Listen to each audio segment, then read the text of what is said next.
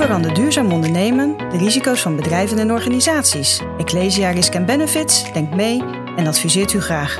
Want wij voelen ons verantwoordelijk voor de wereld van morgen. Ecclesia Risk en Benefits, samen, bewust en gerust vooruit.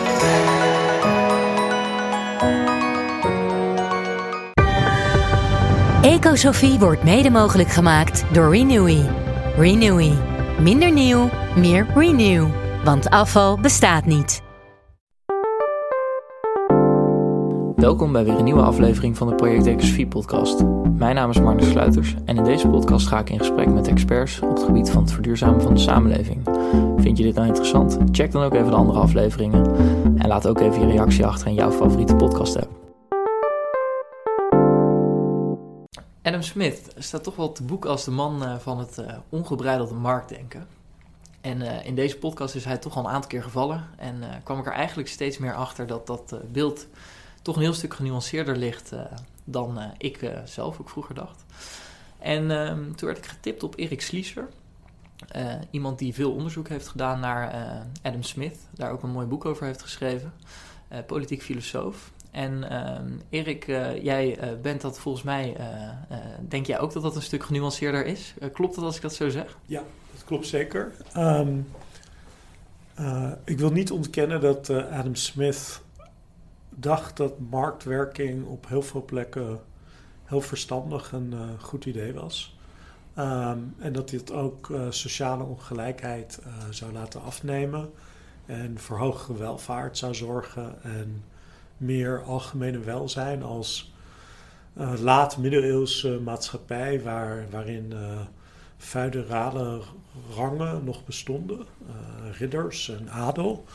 Uh, als, die, als die met marktwerking te maken zouden hebben, dat dat uh, de maatschappij beter zou worden. En ook, wat ik denk voor Smith nog belangrijker zorg was, een, uh, een maatschappij waarin uh, die op, op, op buitenlandse macht en kracht gebaseerd was, die op veroveren, imperialisme gebaseerd was, waarin handel een middel werd om jezelf te verrijken ten koste van ander, dat daarin door middel van monopolies uh, uh, politieke en economische elites gegenereerd werden die eigenlijk er beter van werden door oorlog te voeren. Uh, dus dat hij daar ook dacht dat markten daar ook uh, verbetering konden werpen. Dus het, hij was beslist een verdediger van markten. Maar hij dacht, nummer één, dat markten niet altijd goed zouden functioneren. Dat, dat hoeft niet altijd. En ten tweede, dat op sommige plekken uh, het zinnig is om ofwel de band aan regels te onderwerpen, ofwel de markten geheel te verbieden. Uh, dus een van zijn uh, uh, meest opvallende voorbeelden is, is een deel twee van de Wealth of Nations. Komt hij uh, op het bankwezen aan. En een heet hangijzer in de achttiende eeuw is of je de uh, bankgeld, of je dat in kleine, kleine bedragen mag opdelen. En vanuit eigenlijk een paternalistische zorg dat uh, dit een manier is om werkende lieden uit te buiten, vindt hij het eigenlijk een slecht idee om kleine bankbiljetten te genereren. Nou, dit is als voorbeeld, staat heel ver van ons vandaan. Maar een ander voorbeeld, namelijk of je minimale en maximale rentestand mag berekenen. Dat is echt een hot topic. Uh, vorige week hebben we de, heeft de overheid onze banken aangemoedigd om, uh, om kleine spaarders vooral geen negatieve rente uh, te berekenen. Uh, en...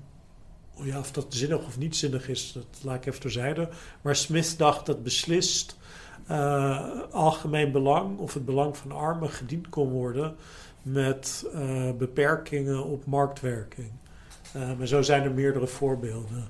Ja, want dat is eigenlijk uh, het idee, want hij staat natuurlijk te boek als de man die de onzichtbare hand in het leven heeft geroepen, denk ik. Tenminste, ja. Dat is het beeld dat ik ervan heb. Um, en uh, dus juist dat uh, de overheid er niet op in moet grijpen. Uh, nou, heeft, nou is dat onzichtbare hand, dat zinnetje is, uh, of dat woord is geloof ik één keer naar voren gekomen.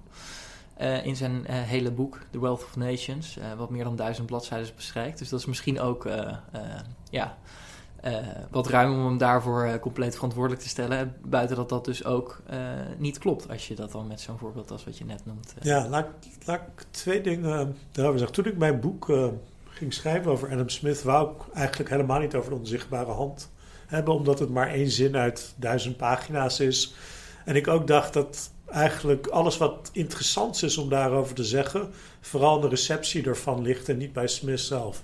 Maar ik ben daarop teruggekomen en ik denk eigenlijk dat het best wel zinnig is om even over dat zinnetje te praten en ook over het bredere belang daarvan. Dus Smith gebruikt de term Invisible Hand drie keer in zijn werk. Uh, Eén keer in The Wealth of Nations, één keer in zijn andere beroemde boek, The Theory of Moral Sentiments, en één keer in een werk wat voor mijn eigen onderzoek heel belangrijk is, maar voor de intellectuele geschiedenis minder belangrijk, uh, The History of Astronomy, een werk over hoe wetenschap eigenlijk werkt.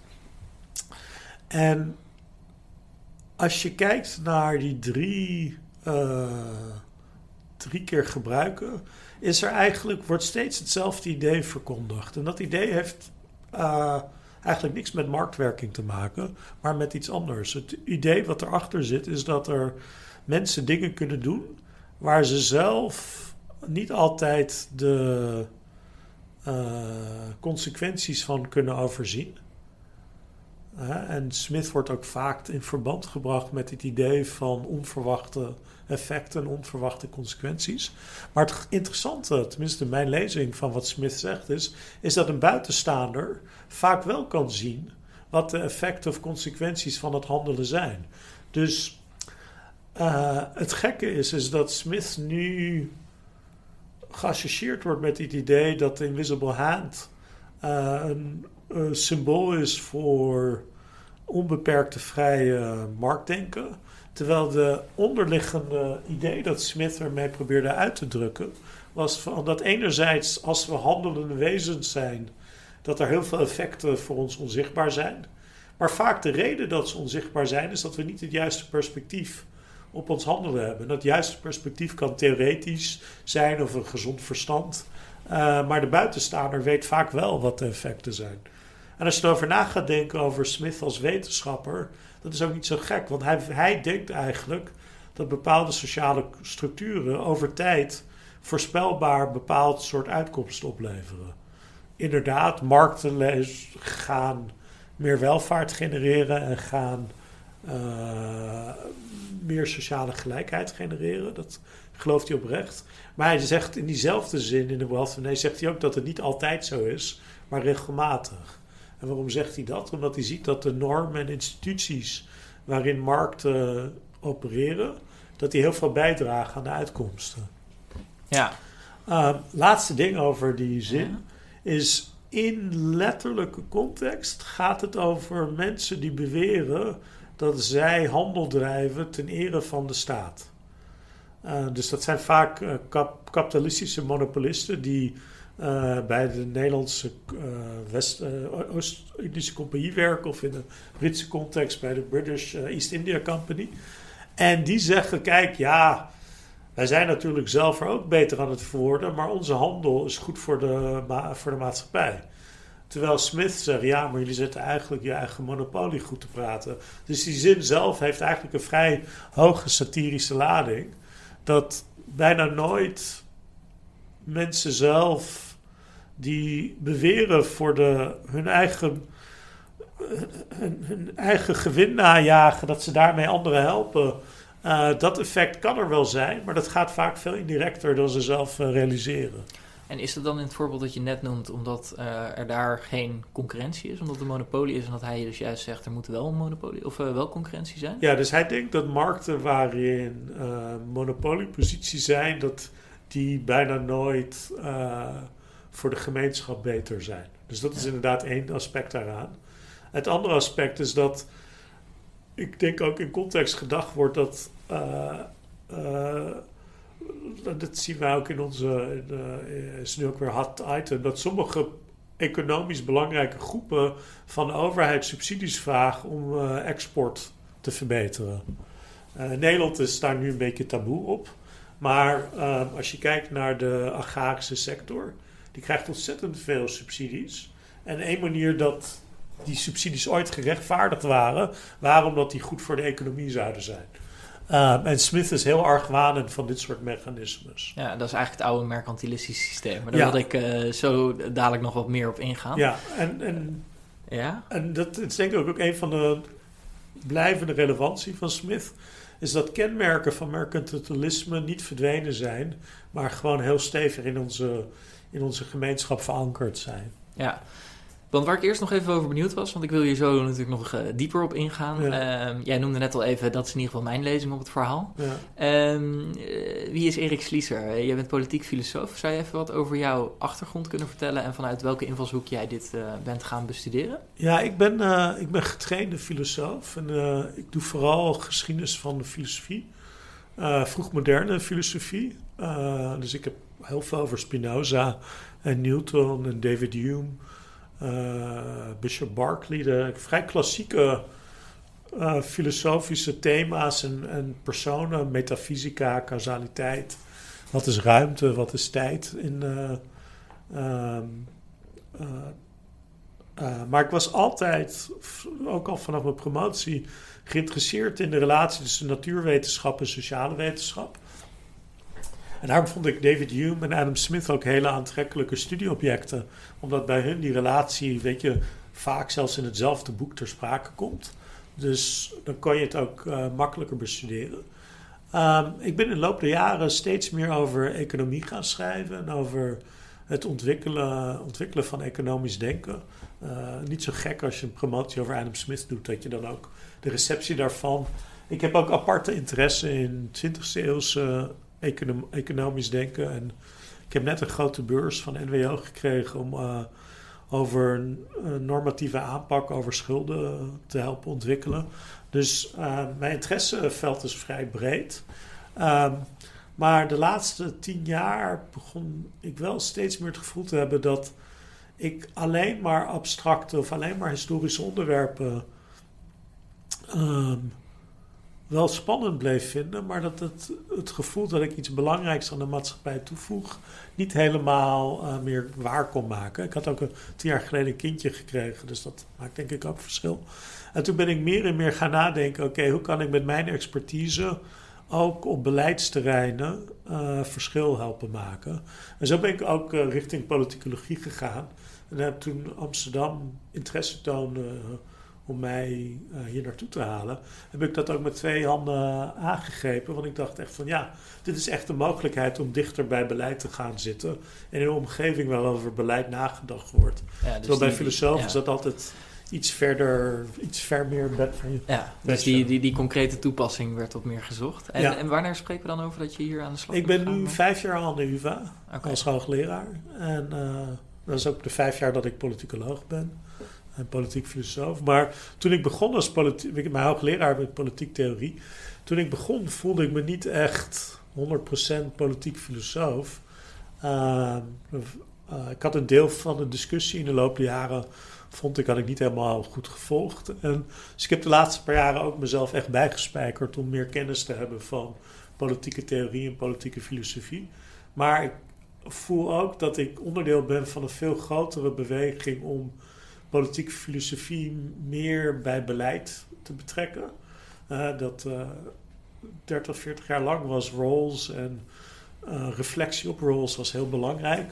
En nu zien we toch heel veel uh, uh, nieuwe ideeën, nieuwe discussies die meer, meer gedreven worden door sociale problematiek. En ja, ik zie mijzelf wel als, als onderdeel van die grotere beweging die dat ook doet. Ja. En dan John Rawls is natuurlijk van de twintigste eeuw. Uh, heel bekend politiek filosoof. Uh, en Adam Smith, uh, dat is eigenlijk meer moraalfilosoof. Uh, ja, dus ik... ik, ik, ik uh, uh, tot voor kort waren er bijna geen mensen die Smith als politiek filosoof beschouwen. Um, hij is denk ik niet de allerbelangrijkste politieke filosoof van de laatste paar honderd jaar. Dat moet je, moet je echt niet denken. Maar hij heeft wel degelijk uh, conceptualisatie van het politieke. En ook wel uh, belangrijke politieke claims. Ik zal een voorbeeld geven uh, waar ik toevallig ook mee bezig ben. Uh, aan het eind van The Wealth of Nations stelt Smith voor om de Amerikaanse revolutie, die op dat moment net uitgebroken is, om die uh, te pacificeren door middel van het Atlantisch parlement. Dus een parlement waar de kolon- kolonisten in Amerika en de, nu Canada en Brittannië samenkomen. En dat is dan eigenlijk een parlement voor het Britse Rijk of een transatlantisch parlement. Daar zitten ook problematische aspecten aan, want uh, de landen in Azië die onder Brits bestuur zijn, die worden daar niet ingesloten. Um, maar zo'n, uh, wat hij voorstelt is eigenlijk een soort federatie tussen Amerika en Groot-Brittannië. Nou, Immanuel Kant is daardoor geïnspireerd en die, die komt met een traject van eeuwige vrede, waarin hij zegt van kijk, wat we eigenlijk nodig hebben zijn regionale federaties van wat wij nu liberale democratie noemen, van landen met uh, scheiding van machten, met verkiezingen, maar die ook met elkaar handel drijven en dan regionaal voor vrede zorgen. Nou, in de eind achttiende eeuw is zowel het idee van Smith als van Kant heel utopisch. Maar wat ik net beschreven heb is de Europese Unie. He, dus zo'n idee gaat een eigen leven leiden en in de begin twintigste eeuw wordt die herontdekt. Uh, ook vaak door mensen die Smith en Kant gelezen hebben. En die gaan allerlei regionale federaties voorstellen. Uh, soms op echt heel Kantiaans of Smithiaanse basis. Um, ja, dat, dat idee wordt meestal niet met Smith in gedachten gebracht of verband gebracht. Maar het zit wel bij hem. Ja, want in die tijd was natuurlijk uh, Amerika of de V S, zoals we nu uh, ernaar kijken, uh, uh, een kolonie van Engeland, ja. Van Groot-Brittannië. Ja. Um, en dat was denk ik ondenkbaar dat um, de Amerika maar gewoon even eigen stemrecht en dergelijke zou krijgen. Of, uh, ja, dus voor, voor Smith was het niet ondenkbaar. Um, voor de revolutionaire ook niet. Um, wat echt opvallend is, is dat Smith gewoon voorspelt uh, dat op termijn Amerika een belangrijke wereldmacht gaat worden. Uh, dus die, die ziet ook dat daar iets belangrijks aan te ontwikkelen is. Uh, Kant ziet dat ook. Dus, uh, weet je, het, allebei zijn het uh, studeerkamergeleerders, maar tegelijkertijd zien ze die ontwikkeling echt wel als een mogelijkheid. Um, en het soort zelfbestuur dat uh, kolonisten hadden, was ook vrij democratisch ingericht. Dus die hadden hun eigen parlementen en afgevaardigden. Dus waarom dat niet samen met Brittannië had gekund, uh, weet je, dat is niet iets waar ik me gepassioneerd betreur. Maar het, is wel t- het had in de mogelijkheden gelegen. Ja, ja want dat, maar dat is misschien leuk om daar zo meteen nog even verder op in te gaan. Want dat is eigenlijk waar hij in denkt. Hè? Dus dat die vrijhandel uh, en iedereen...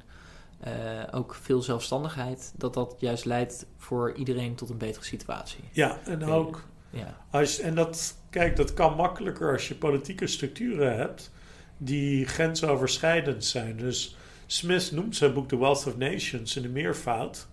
Hè, ten dele omdat Groot-Brittannië dus meer naties bij elkaar heeft. Je had de Ieren, je had de Schotten, uh, je hebt uh, Wales en je hebt Engeland. En die zijn in heel veel opzichten, hebben die verschillende politieke culturen wanneer die schrijft. Uh, maar die beginnen langzaam maar zeker wel structureel samen te werken. Engeland en Schotland uh, als eerste. Uh, Engeland en Ierland, dat is gewoon kolonialisme, uh, imperialisme. Uh, en, en hij beschouwt zichzelf als een... Uh, zijn ideeën voor vrijhandel worden ingebed in een politiek verhaal. Waarin geweld afgezworen wordt en... Uh, op vredige manier samenleven en religieuze conflicten gepacificeerd kunnen worden. Ja. Uh, dat is echt intrinsiek onderdeel van de gedachte. Ja, want uh, als we het over Smith hebben, uh, je noemde net ook al even de Amerikaanse revolutie, uh, zeventien zesenzeventig. Uh, hij leefde in de achttiende eeuw dus. Ja. Uh, product van de verlichting dan ook? Zou je, zou je zoals meer uit kunnen wijden over die tijd en hoe Smith uh, daarin paste? Nou, hij is... Uh, Hij, uh, hij is onderdeel van wat nu de Schotse verlichting wordt genoemd. Die Schotse verlichting, die, daar zit ook David Hume in, maar ook uh, Reed en Ferguson, uh, Beattie, Keynes. Uh, een stuk of zes, zeven vrij serieuze intellectuelen. Uh, als groep zijn ze relatief empirisch en relatief uh, historisch, dus ge- georiënteerd. Ze zijn... Uh, Met uitzondering van Hume uh, uh, hebben ze duidelijk de gedachte dat de verlichting ook goed voor religie is. Dus dat in de verlichte maatschappij religie kan floreren. Um, ze zijn allemaal, hebben ze zorg over onbedoelde effecten van beleid. Dus ze zijn in die zin uh, relatief kritisch op het maakbaarheidsgedachte. Uh, maar ze geloven allemaal wel echt in vooruitgang. En geloven ook dat vooruitgang ten dele te sturen is. Um, en um, ja, ze vinden als groep het echt belangrijk dat je complete systemen van kennis genereert. Dus dat je antropologische kennis, politiek-economische kennis, biologische kennis, fysiologische kennis, medische kennis, dat die allemaal geïntegreerd worden in één, één beeld van de mens. En, uh, en dat dat beeld weer ingezet wordt om de mens te emanciperen en te laten ontwikkelen. Dat is echt op globaal niveau. Zijn uh, Schotten met elkaar over eens. Hoewel ze op uh, deelargument enorme discussies hebben. Uh, dus één discussie die echt door deze groep heen gaat is: heb je een leger nodig dat een beroepsleger is of heb je een burgerleger nodig? Daar hebben ze te- zeer tegenstrijdige ideeën over. Um, Moet je de verlichting helpen door barbaren met harde hand te ontwik- ont, uh, onderdrukken? Of moet je dat uh, eigenlijk pacifistisch de vrije loop laten? Daar ook zit er in deze groep enorme discussies. Uh, uh, discussie die nu nog actueel is, maar een beetje taboe op is, is... Is het eigenlijk goed om de westerse beschaving te exporteren? Of kun je beter mensen uh, in hun eigen waarde laten? Nou, daar zijn de Schotten echt onderling enorme discussie over. Ja, wat natuurlijk heel relevant is ook in die kolonialistische ja, kolonialistische tijd. tijd. En ook de vraag is, worden de Schotten zelf niet ook als koloniale objecten gezien? He, dus want de Schotten worden zelf ook als achter, achterlijk en achter, achterlopend beschouwd. Ook door een deel van de Schotten. Okay. Dus Um, um, en ze hebben ook hele andere ideeën over de, religie, de relatie tussen religie en staat. Dus David Hume vindt dat een verlichte maatschappij alleen maar mogelijk is als de staat de controle over religie had. Smith denkt dat de enige meer verlichte maatschappij echt mogelijk is als religie vrijgelaten wordt en dat zoveel mogelijk concurrentie en competitie tussen religie aangemoedigd wordt. Nou, de Amerikanen kiezen voor, voor Smith, heel duidelijk. Uh, de meeste Europese landen kiezen voor de Hume-oplossing door de overheid een, een belangrijke rol uh, controle over religie te laten hebben. Dat zijn twee, ja, twee keuzes, twee sporen in, uh, in verlichtingsland die, die allebei gevolgd worden. Oké, okay. En als we op, over Smith zelf doorgaan, want uh, hij heeft natuurlijk twee hele belangrijke boeken geschreven, zoals je al zei, en, en nog wat andere werken uh, die wat minder bekend zijn in ieder geval. Ja. Uh, dat begon met uh, uh, A Theory of Moral Sentiments. Ja. En vervolgens The Wealth of Nations. Ja. Er zit geloof ik iets van vijftien jaar tussen. Zeg ja, ik het goed? Precies. Uh, zestien, zeventien jaar. En wat ik nou veel begrijp, onder andere Jan-Peter Balkenende zei dat een keer in deze podcast. Uh, die zei, ja, eigenlijk moet je die boeken helemaal niet los van elkaar lezen. Maar het zijn twee dingen die bij elkaar horen. Uh, klopt dat? Uh, ook, uh, ja, maar dat, dat klopt wel. Maar de gedachte erachter is waarschijnlijk misleidend. Want meestal wanneer mensen dat zeggen, zeggen ze eigenlijk, ja, de Wealth of Nations is economisch. Maar om die economische theorie beter te begrijpen, moet je zijn morele psychologie begrijpen. Maar dat wordt bijna altijd gezegd door mensen die de Wealth of Nations niet gelezen hebben. Want als je de Wealth of Nations leest, alle duizend bladzijden, dan zie je dat het vanaf het begin een heel politiek en ook een heel moreel boek is. Um, en dat wordt eigenlijk op elke bladzijde duidelijk. Um, dus, um, het is, dus ik denk niet dat uh, Smith minder moralistisch in The Wealth of Nations is dan in The Theory of Moral Sentiments is. Wat natuurlijk wel zo is, is dat als je ze tegen elkaar leest, dat je meer dingen ziet waarvan je denkt, ah, hier is echt uh, over verder doorgedacht.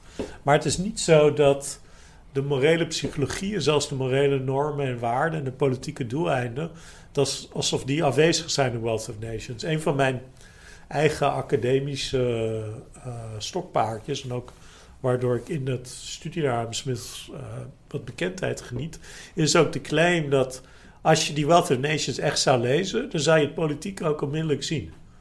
Uh, en het morele ook. Uh, want dat verbergt Smith helemaal niet. Um, en de Theory of Moral Sentiments, daar zit eigenlijk best wel veel economisch denken in. Uh, en, dat, en in wezen is het mensbeeld van Smith in de Theory of Moral Sentiments veel egoïstischer en zelfzuchtiger dan in de Wealth of Nations. En dat is iets wat in de laatste jaar door wat andere geleerden ook echt ook opgemerkt is. Okay. Uh, dus ik ben, het, ik ben het met de sympathieke gedachten van de voormalige premier eens. Maar ik vermoed dat wat daarachter zit ook een bepaald soort onbekendheid is met uh, echt uh, wat er in die teksten staat. Ja, ik, ik weet niet of ik hem helemaal goed geciteerd heb. Ja, dus, laten we, uh, inderdaad. Ik moet niet gaan katten op. Uh, niks, niks te nadelen ja. van Jan-Peter Balkenende natuurlijk. Nee, maar nee. Um, uh, ja, jij hebt je er echt heel erg goed in verdiept. Ja. Dus uh, uh, ja. Zou jij kernachtig kunnen weergeven wat uh, eerst het Theory of Moral Sentiments uh, zegt en daarna misschien ook even de Wealth of Nations? Ja, de, de Theory of Moral Sentiments uh, gaat over uh, sociale emoties. Dus moral sentiments, dat klinkt alsof er iets heel moraals uh, gezegd wordt. Maar een moral sentiment is eigenlijk een, een emotie die in, uh, in de gemeenschap plaatsvindt. Uh, dus het is een boek dat gaat over sociale psychologie. En, uh, en de morele en de empirische kanten daarvan. En wat blijkt, wij zijn, wij zijn uh, dieren die g- gedreven worden door vraag om aandacht en vraag om erkenning. En heel veel van onze eigenaardigheden kunnen volgens Smith begrepen worden door het feit dat we ons ervan bewust zijn dat er andere mensen ons kunnen zien of een oordeel over ons kunnen vellen. En hij begrijpt uh, moraliteit ook ten dele als het internaliseren van het oordeel van een ander. Dus zijn sociale psychologie en zijn morele theorie, die zitten heel erg bij elkaar. En uh, hij denkt dat we mechanismes hebben waardoor we eigenlijk een soort kuddebeesten worden en uh, rijke en machtige mensen bewonderen. En diezelfde mechanismes ons neigen om arme en zwakke mensen of niet te zien of zelfs te minachten. Dat vindt hij ook wel een ernstig... Allebei de mechanismes vindt hij een ernstig probleem. Ook een politiek probleem, want diezelfde mechanismes zorgen voor polarisatie en zorgen voor echo-effects binnen gemeenschappen. Dus hij heeft een analyse van uh, wat hij sympathy noemt, uh, wat medeleven is, compassie letterlijk. Maar echt uh, in zijn, hoe hij het hanteert, ook een mechanisme wordt van hoe wij met elkaar en over elkaar oordelen. Dat kan vaak goed zijn, maar dat kan ook heel slecht zijn. En dat probeert hij te beschrijven. En dan laat hij zien dat uh, er heel veel uh, mechanismes zijn die enerzijds best wel verontrustend zijn vanuit moreel en politiek opzicht, maar die tegelijkertijd ook functioneel zijn en daardoor ook zo hardnekkig zijn. Dus het feit dat wij rijkere mensen en machtige mensen bewonderen, ja, dat is echt betreurenswaardig in heel veel opzichten. En ook, heeft ook echt politieke slechte aspecten. Maar Smith denkt ook van, ja, het feit dat wij dat doen maakt veel maatschappijen ook veel stabieler dan ze anders zouden zijn. En hij houdt van, hij houdt van het voor's en tegens van onze menselijke natuur, maar ook onze culturele en normatieve praktijken, om die in tegen het licht te houden. Oké. Okay. En jij noemde net al dat uh, in uh, dit boek ook uh, jij eigenlijk zegt dat uh, het economische aspect daar toch wel in terugkwam. Ja. Hoe, hoe moet ik die vertaalslag dan maken? Nou kijk, dus een deel van de uh, Theory of Moral Sentiments is een analyse waarom wij consumeren en waarom wij überhaupt uh, zo, uh, zo willen werken. Hè? En nou, ten dele komt dat uit een uh, christelijke moraal en er zit er iets van protestantisme achter. Maar ten dele is het ook dat onze hebzucht gedreven wordt naar ons verlangen v- uh, van erkenning en van gezien te worden. En dus de meeste economische nijverheid gebeurt niet om onze basisbehoeften te voorzien, maar gebeurt om ons op een bepaalde manier van anderen te onderscheiden of om mee te doen met, uh, met anderen. En die mechanismes, die legt hij bloot. En ja, dan kun je dus wel denken dat in een boek gaat dat over moraal gaat, maar tegelijkertijd laat hij zien dat uh, waarom wij consumeren vaak uh, uh, het oogpunt heeft om uh, ons te onderscheiden van anderen. Uh, of om uh, mee te doen met het gedrag van anderen. Uh, dus dat bijna geen enkele handeling in ons economisch verkeer en ook in andere contexten losgezien kan worden van een grotere sociale context waarin we om, uh, ons beoordeeld voelen.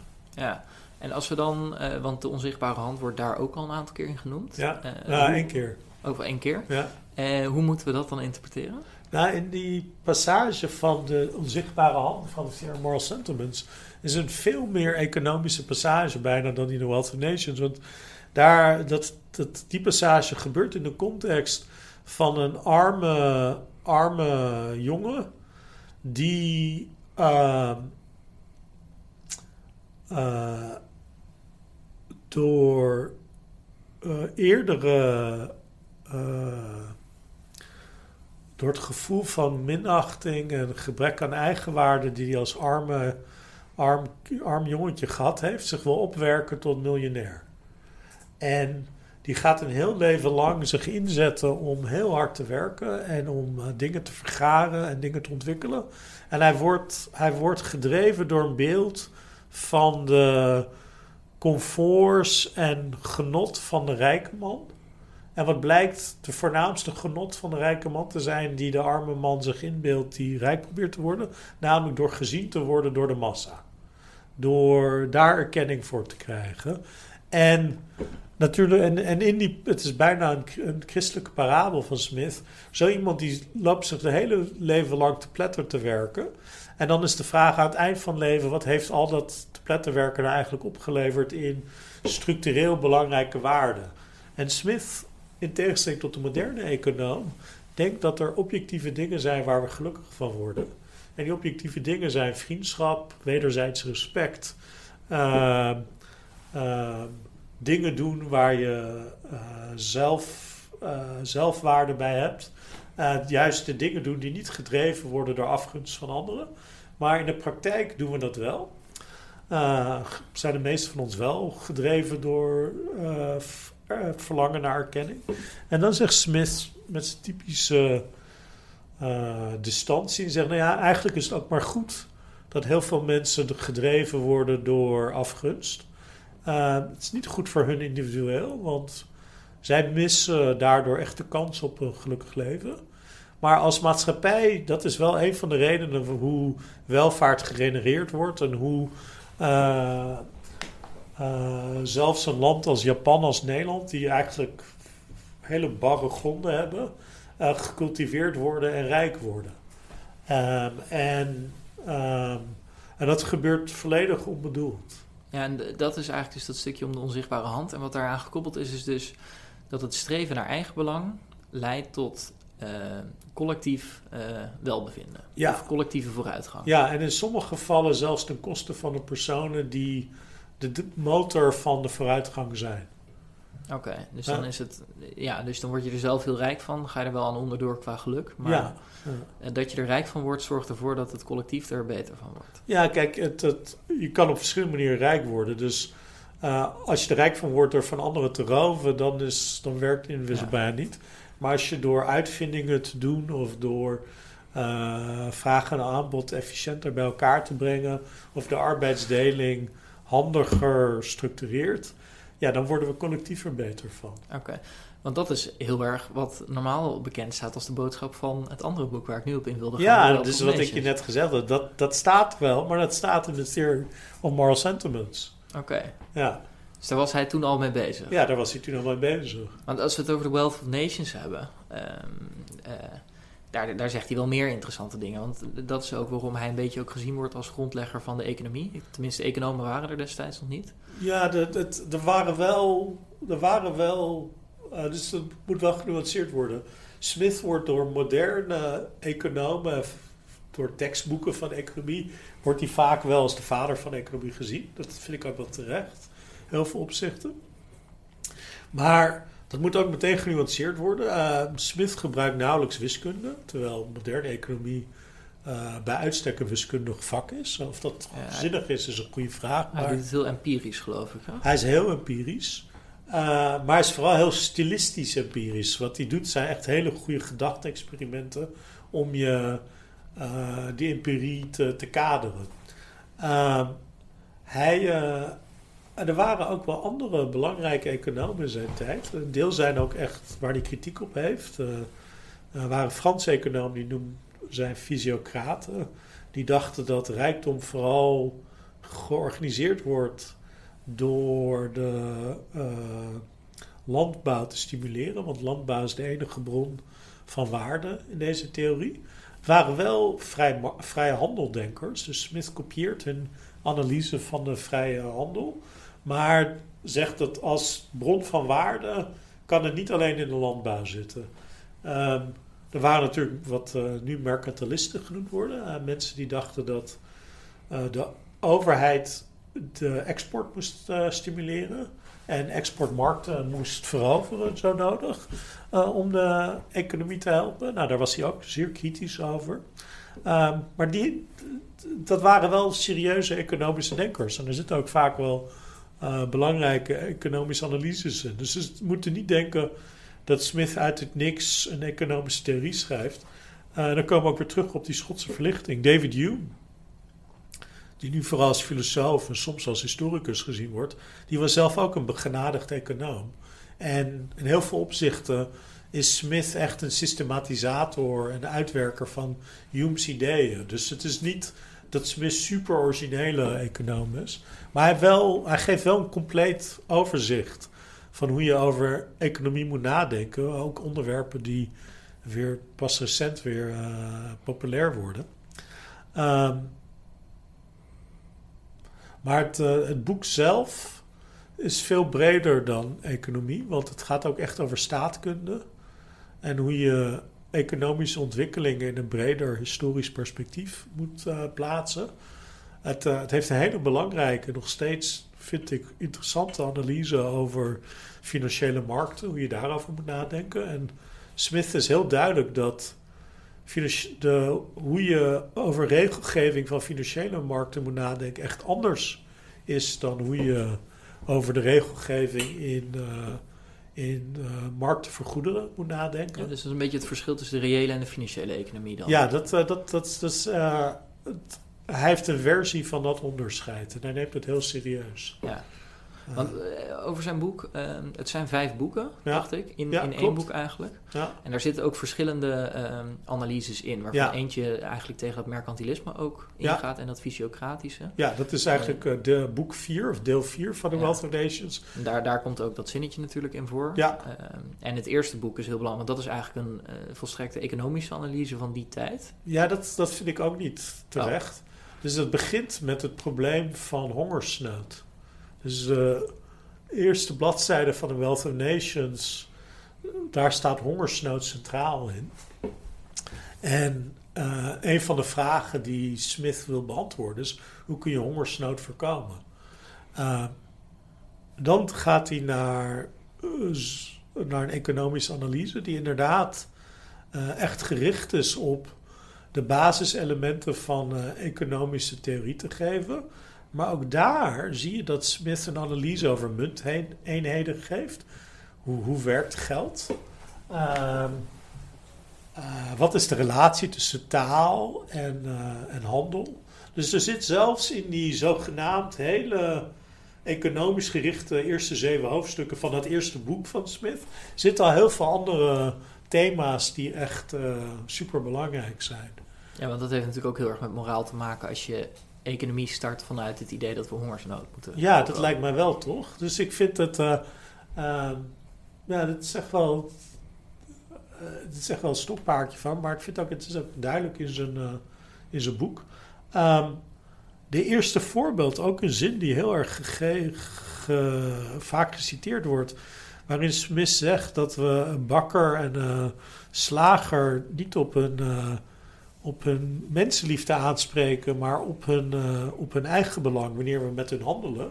Daar negeren mensen gewoon dat Smith het ook heeft op het feit dat we wel uh, hun op hun burgerzin ja, want aanspreken. Dat, dat, dat zinnetje zegt eigenlijk de bakker, maakt geen brood vanuit de goedheid van zijn bakker zijn, maar die doet het gewoon om zijn eigen belang na te streven. Ja, dat, dat is dat en dat is absoluut een van Smith's claims. Ja, dat maar is hij een heel, heel bekend zinnetje. Heel bekend uit, zinnetje, maar datzelfde zin verankert die, die economische uh, analyse in twee niet-economische claims. Namelijk enerzijds dat uh, overtuiging en mensen elkaar kunnen aanspreken op hoe je iets van elkaar gedaan kan krijgen. Dus de rol van retoriek en de rol van onderhandelen, die staan expliciet in dat zinnetje.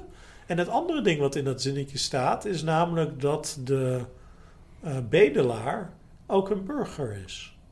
Hè, want die, die naastliefde, het, ga, het voorbeeld gaat om, zij gaan, je kunt de bedelaar beter helpen door een economie goed te laten draaien dan om alleen maar uh, naastenliefde te geven.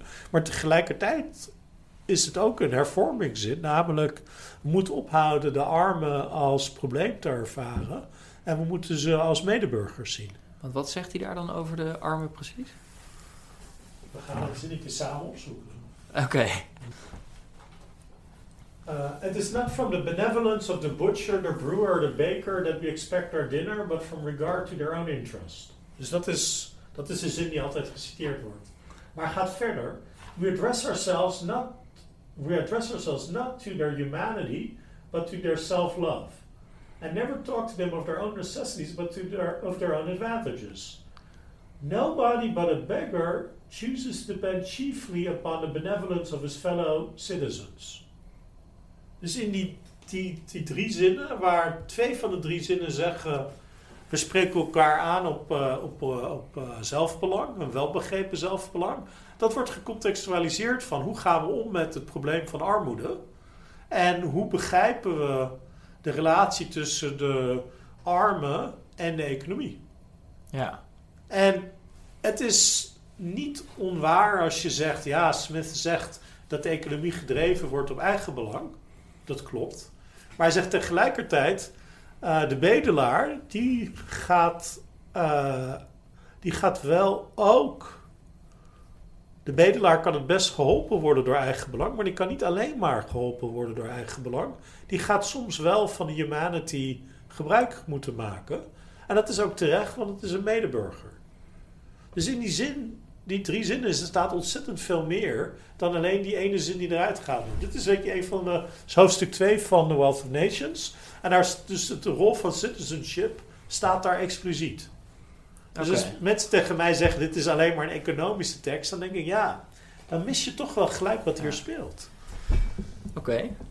Even door. Uh, een van die andere kernboodschappen in het boek Um, uh, is dus tegen dat mercantilisme in. En ja. daar, daar komt echt die vrijhandel in terug. Ja. Uh, en eigenlijk dat loslaten van uh, overheidsingrijpen, denk ik ook. Ja. Want wat er destijds veel gebeurt, is dat die uh, eigen economieën heel erg beschermd worden. Hè? Ja. En hij woont dan in Schotland. En hij zegt, uh, we moeten er eigenlijk naartoe dat whisky in Schotland wordt geproduceerd en Bordeaux-wijn in Bordeaux. Ja. En we moeten niet zorgen dat uh, de mensen in Schotland hun whisky heel erg beschermen en de mensen in Frankrijk hun Bordeaux, waardoor het aantrekkelijker wordt om in Schotland wijn te gaan maken. Ja. Uh, waardoor je smerige wijn aan het drinken bent in Schotland en vieze uh, whisky in uh, Frankrijk. Ik, ja. ik, uh, verwoord ik het zo een beetje? Ja, dat is, dat is, uh, hij, uh, dat is een prima versie. Het enige wat ik zou toevoegen is dat het argument ook, uh, ook uh, politiek is. Want door die markten af te schermen wordt, uh, wordt het ook een bron van conflict. Oké. Okay. Um, dus je krijgt een zero-sum situatie waarin iedereen zijn best doet om zoveel mogelijk te exporteren en zo min mogelijk te importeren. Nou, dat kan niet. Hè? Dat, ergens uh, wringt ja. er dan iets. Um, en, uh, en dat men dus gaat vechten, letterlijk gaat vechten om Uh, om uh, andere markten voor je alleenrecht voor jou op te eisen. En die mercantilistische systemen, Smith's terminologie, is ook een systeem van geprivilegeerde handelsrelaties, waarin uh, mensen die niet bij het systeem horen buitengesloten worden. Dus uh, heel veel van die oorlogen uit de zeventiende en achttiende eeuw zijn nou ook handels, zijn letterlijk handelsoorlogen. Uh, Uh, ook tussen Nederland en Groot-Brittannië uh, zijn al die oorlogen de facto handelsoorlogen. Ja. En Smith zegt, ja, dit is, uh, vanuit menselijk oogpunt gewoon onwenselijk, want oorlog is gewoon slecht. Uh, ons economisch systeem werkt oorlog in de hand. En uiteindelijk worden we als consumenten allemaal er minder goed van. Uh, en we geven de politiek over aan de mensen die in staat zijn om uh, beschermd te worden door handelstarieven.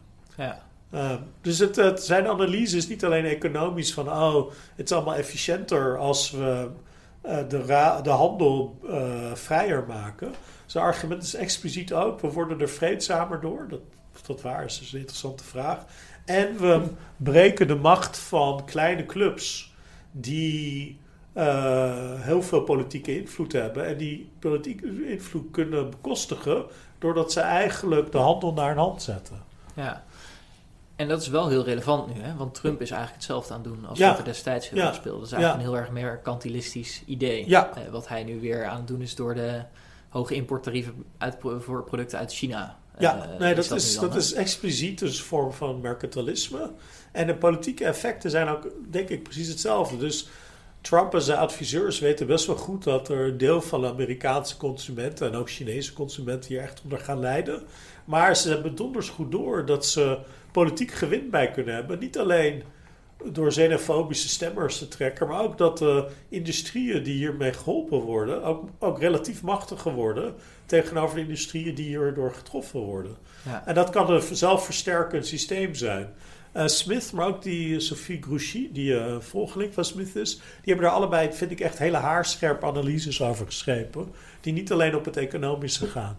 Oké. Okay. Ja. En uh, als we dat een beetje doortrekken, want we hebben nu die Green Deal bijvoorbeeld, uh, ja. van Frans Timmermans. Uh-huh. En dan wordt het ook heel interessant op duurzaamheidsgebied. Ja. Want uh, als wij uh, in Europa C O twee belastingen gaan heffen, is altijd het kritieke punt. Ja. Dan uh, doen ze het in China niet. En dan ja. in Europa kunnen we niks meer produceren. En in China ja. wel. En dan, ja, dan los je niks op. Dus wat moeten we dan doen? Uh, uh, uh, op producten die uit uh, niet C O twee compenserende landen komen, of uh, hoe je dat precies zegt, die de C O twee niet in de producten inprijzen, moeten we ook importtarieven gaan heffen.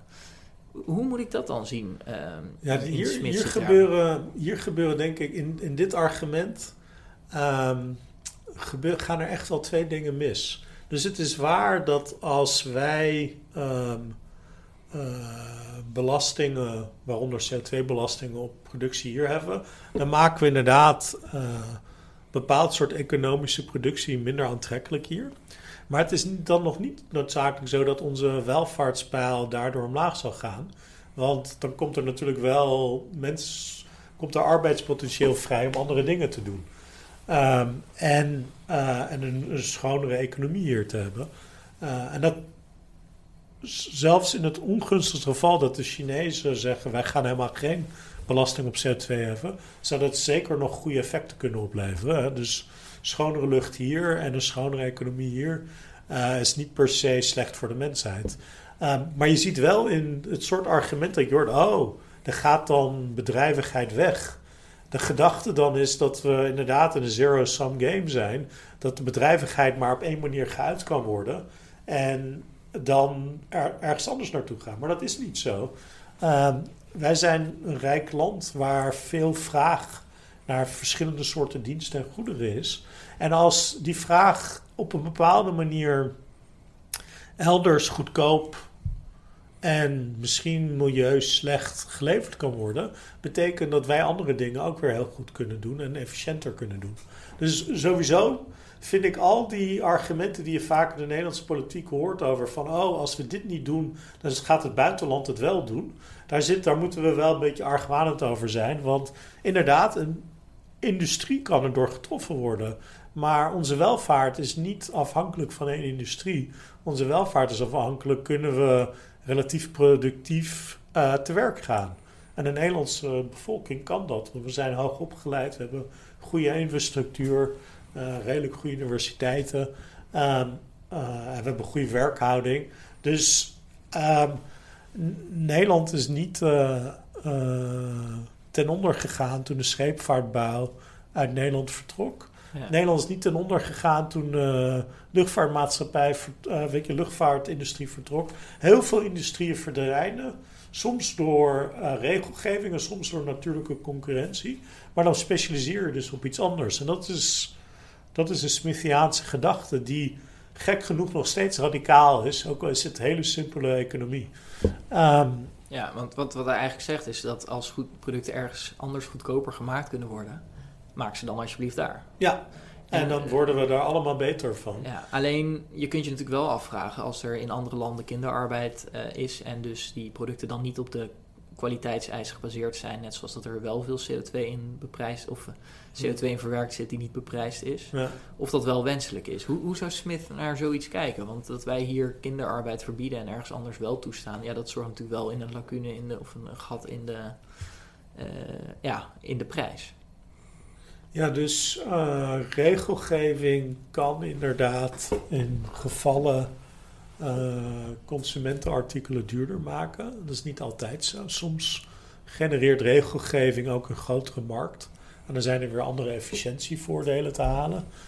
Uh, denk aan standaardisering bijvoorbeeld van uh, technologieën. Uh, daar, daar, dat kan uh, juist de markt verstevigen, vergroten. Um, Uh, Smith zelf uh, heeft, weinig, uh, heeft weinig oog voor regelgeving die mensenrechten helpt. Uh, dat was ook nog niet echt in, aan de orde. Maar je, je kan wel Smithiaanse gedachtes hebben dat uh, er randvoorwaarden aan Uh, economisch verkeer gesteld wordt die moreel of mensenrechtelijk van aard zijn. Um, en dat je daar als maatschappij uh, een efficiëntieverlies voor op de koop neemt. Um, in de meeste gevallen echter is het voor landen echt voordeliger door om kinderarbeid te verbieden en om te investeren in kinderscholen. Ja. Dat is het beste, beste verdienmodel van de hele wereld, is om kinderen tot hun twaalfde op zijn minst op school te houden en hen te leren rekenen en te schrijven. Dus dat is bijna de, de best bevestigde economische wet van onze tijd. Dus daar is een geval waar uh, om, laten we zeggen, het menselijk kapitaal te ontwikkelen, want dat is wel een Smithiaanse gedachte, daar kun je ook kritisch over zijn, uh, kan je als overheid uh, verlangen en eisen dat kinderen naar school gestuurd worden. Dat vindt hij ook. Hij vindt ook dat kinderen verplicht naar school moeten.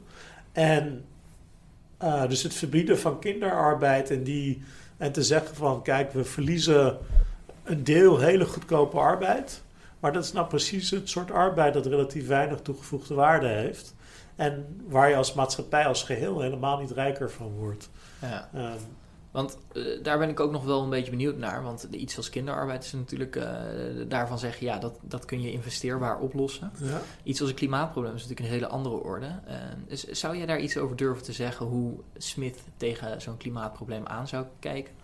Nou, hij zou, ik denk twee dingen. Ik denk dat hij enerzijds misschien een beetje sceptisch zou zijn dat alle voorstellen die nu gelanceerd worden om de klimaat Uh, verandering uh, te stoppen, of die niet ook verkapte subsidies voor politiek goed georganiseerde clubs zijn. Uh, en zeker ook bij de Green New Deals zie je dat uh, hele, klas, uh, hele dat milieuvraagstukken en economische herverdeling en economische investeringen op één hoop gegooid worden. Dus daar zou denk ik wel, wel wat, wat kritiek en wat, uh, wat, wat argwaan bij hebben. Anderzijds, om uh, zuiver op intellectueel vlak, Uh, Smith erkent dat economische bedrijvigheid, uh, bedrijvigheid uh, slechte neveneffecten kan opleveren, opleveren. En dat je ook op die neveneffecten kunt reguleren. En uh, een tijd lang hebben mensen geprobeerd om uh, via een uh, emissiehandelssysteem dat op te lossen. Dat is een heel, hele liberale gedachte. Ja, dat is het E T S-systeem uh, waar ja, we het dan nu over ja, hebben. Ik, uh, dat is ook wel vaker in deze podcast ook aan bod gekomen. Ja, ik, ik, ik, ik, ik vind dat dat uh, te, een verwachte mislukking was. Maar ook dat dat moreel, de mensen die geschaad worden in zo'n systeem, die zijn nooit aan tafel. Dus het is echt zo'n systeem dat uh, technocraten en rijke mensen uh, graag gebruiken omdat uh, de risico's van het systeem bij, bij mensen met minder stem ligt. Dus dat, dat Smith is daar heel alert op. Dat beleid dat op die manier tot stand komt vaak ook uh, voorspelbare negatieve effecten heeft op laagopgeleiden en, en mensen met minder economisch en politiek invloed. Ik zelf, zelf ben met een, uh, in mijn onderzoek over schulden ben ik me aan het afvragen of we niet uh, uh, financiële partijen moeten belonen en straffen voor de uh, uh, ecologische neveneffecten van de schulden die zij, uh, die zij uh, creëren. Dus heel veel bedrijvigheid wordt gefinancierd met, met, uh, met schuld. En je kan dus een relatie, zelfs een uh, structurele relatie uh, benoemen tussen bedrijvigheid, bepaalde externaliteiten zoals uh, milieueffecten en de schuld die daarachter zit. En dus in plaats van met dat achteraf te proberen te controleren of te corrigeren, kan je voorstellen dat je uh, bij elke, elke lening of elke categorie leningen je afvraagt, oké, okay, wat voor ecologische effecten heeft het eigenlijk?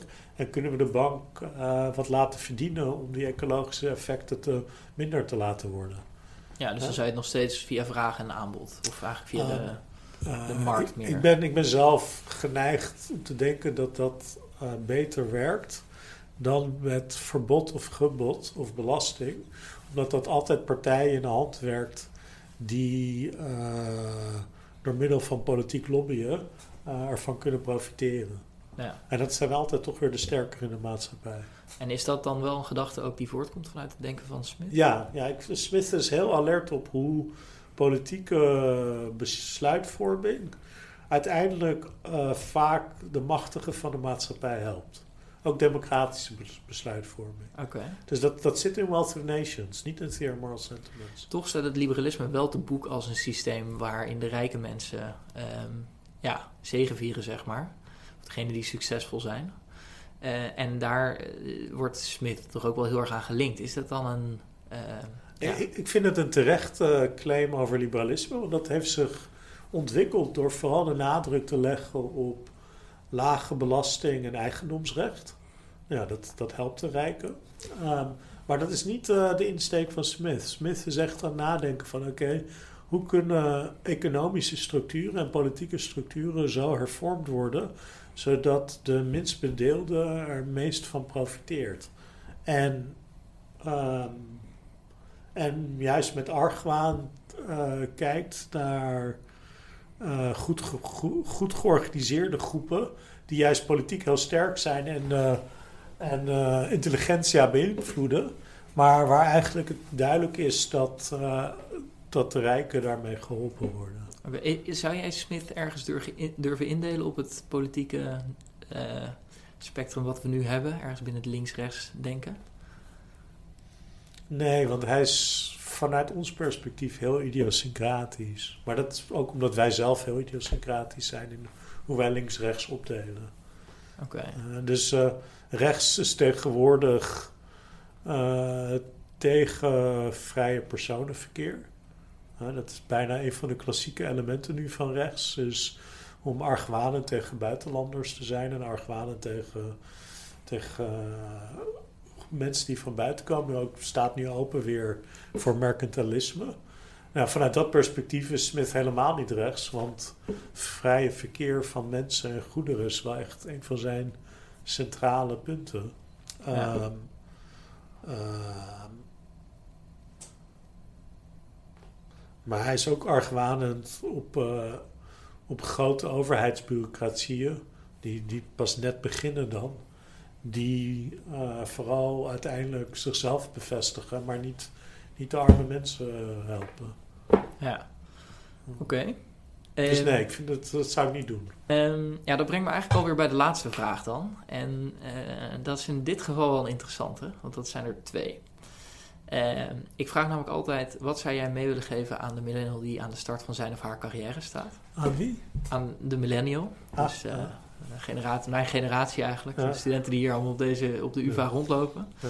Wat zou je die nou meegeven? Dan ben ik benieuwd hoe je dat zelf ziet. Ja. En dan ben ik daarna benieuwd hoe jij zou denken dat Adam Smith op die vraag ja. zou reageren. Nou, ik, ik denk wel dat ik ze met elkaar in verband kan brengen. Dus een van de dingen die ik heel opvallend vind aan mijn studenten... Uh, is dat ze als groep relatief pessimistisch zijn over de invloed die zij op uh, uh, politieke en sociale uitkomsten kunnen hebben. Um, en... Uh, en een van de dingen die uh, ik ook als rol van uh, academische docent zie, is om studenten te herinneren dat heel veel veranderingen beginnen met een idee. En beginnen met het uitwerken van bijna utopische concepten. En het idee dat in Europa vrij handel is, wat in de achttiende eeuw echt een utopische gedachte is. En nu... niet honderd procent, maar wel een grote lijn bestaat. Uh, uh, dat is echt ongelooflijk. En uh, ja, ik zou echt zeggen... Uh, probeer na te denken over hoe je kunt mobiliseren. En probeer na te denken hoe je die ideeën die je hebt en die je wilt ontwikkelen... hoe je die met mobilisatie kunt doen. En dat, weet je, zo'n podcast is daar onderdeel van... Maar het is toch ten dele ook weer een beetje individualistisch. Terwijl uh, politieke en sociale veranderingen ook uh, door collectieven gemaakt worden. En ja, zoals ik het liberalisme begrijp en ook de geschiedenis van liberalisme... is het uiteindelijk een emancipatoire beweging die uh, uh, voor heel veel rechten... maar ook voor heel veel structuren gestreden heeft... Ik weet niet of de millennial nog iets met liberalisme wil. Dat, dat moeten ze zelf uitmaken. Maar uh, weet je, we hebben genoeg sociale politieke uitdagingen. Uh, mobiliseer, wees, probeer ook collectieven te genereren. Want uiteindelijk, uh, in zoverre als er sturing nodig is, komt dat wel van mobilisatie. Um, en ja, ik zie Smith ook als iemand die... politieke ideeën heeft gelanceerd... die zowel jonge mensen als elites uit die negentiende eeuw echt heeft aangesproken... op uh, ja, hun verantwoordelijkheid, maar ook op hun plichtsbesef... en ook op, hun idea- op, ook op nieuwe idealen die hun eigen leven zijn gaan leiden. Okay. Dus ja, dus ik, ik bedoel... Ik, ik, je moet niet uh, alleen Smith zien als een uh, idee... als een man van de achttiende eeuw. Maar ik zie meer als een voorbeeld van... oké, okay, hoe zou een Wealth of Nations er nu uitzien? En hoe zouden we nadenken over de rol van wealth...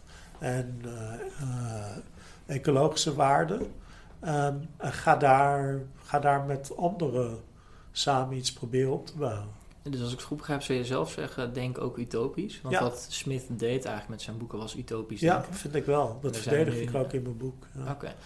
Okay. Uh, Maar uh, zorg dat je niet te veel in één pitter blijft... zoals ja. ik nu met mijn podcast aan het doen ben. Dus ja, niet, uh, niet om jouw podcast af te kraken. Maar wel, ja, wel, weet je... Uh, utopisch denken is belangrijk... maar ut- Smith, Smith is bij uitstek een interessante filo- filosoof... omdat de manier waarop hij het utopisch denken presenteerde...